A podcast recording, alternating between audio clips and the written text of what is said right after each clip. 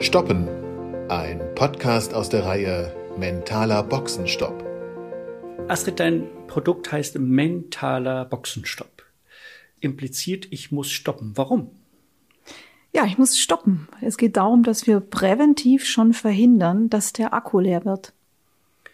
Heißt, ähm, ich darf sozusagen, um mal die Parallele zu einem Elektroauto zu ziehen, ähm, nicht so lange fahren, bis wirklich kein Saft mehr im Akku drin ist, sondern ich sollte vorher stoppen und wenigstens mal was tun? Ja, und wenigstens mal durchatmen und checken, ob der Streckenverlauf, auf dem ich unterwegs bin, ob es da schon wieder Störungen gibt. Weil wir eben in einer Zeit leben, in dem Veränderungen jetzt extrem schnell stattfinden. Und wenn ich jetzt den Streckenverlauf schnell beobachte, weil ich einen Boxenstopp einlege, dann kann ich auf das überlegt reagieren. Und überlegtes Reagieren macht uns überlegen.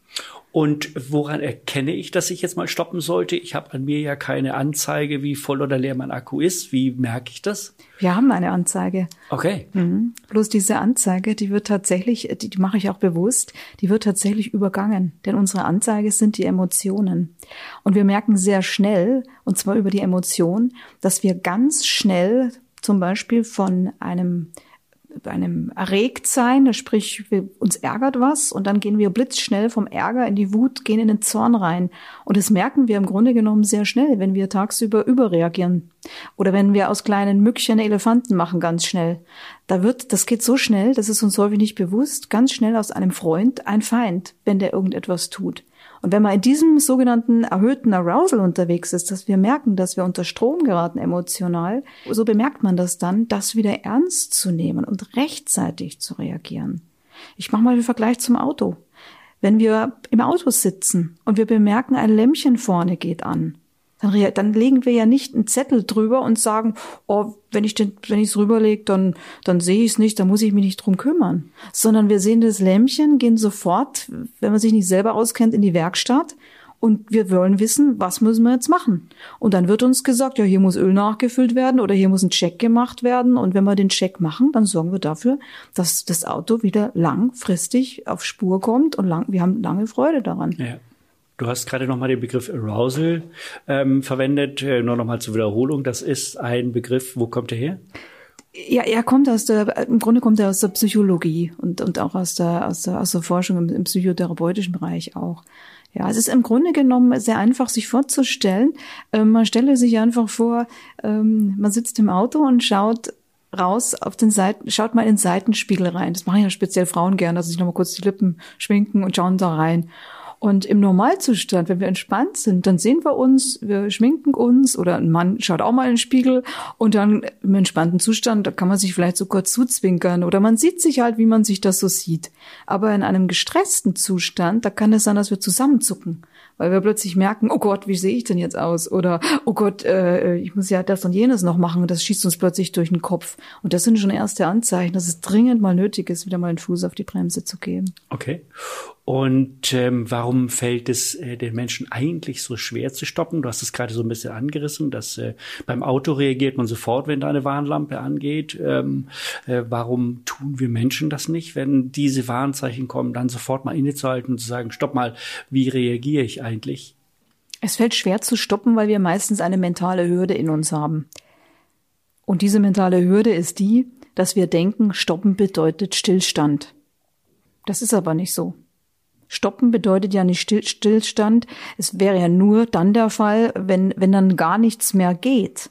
Aber dem ist ja nicht so. Wenn wir nämlich stoppen, dann ist das, geht es ja eher darum, dass wir erstmal nur stoppen. Das ist ja auch der Boxenstopp in einem Autorennen, um dann wieder Highspeed geben zu können. Und das in einer Regelmäßigkeit trainiert, ermöglicht uns langfristig in Balance zu bleiben, nicht zu erschöpfen, dazu verhindern, dass der Akku leer wird. Und dann haben wir wirklich langfristig Freude am Gas geben. Aber um langfristig Freude am Gas geben zu haben, muss man sich klar machen, dass die regelmäßige Bremse und der Check äh, nötig sind.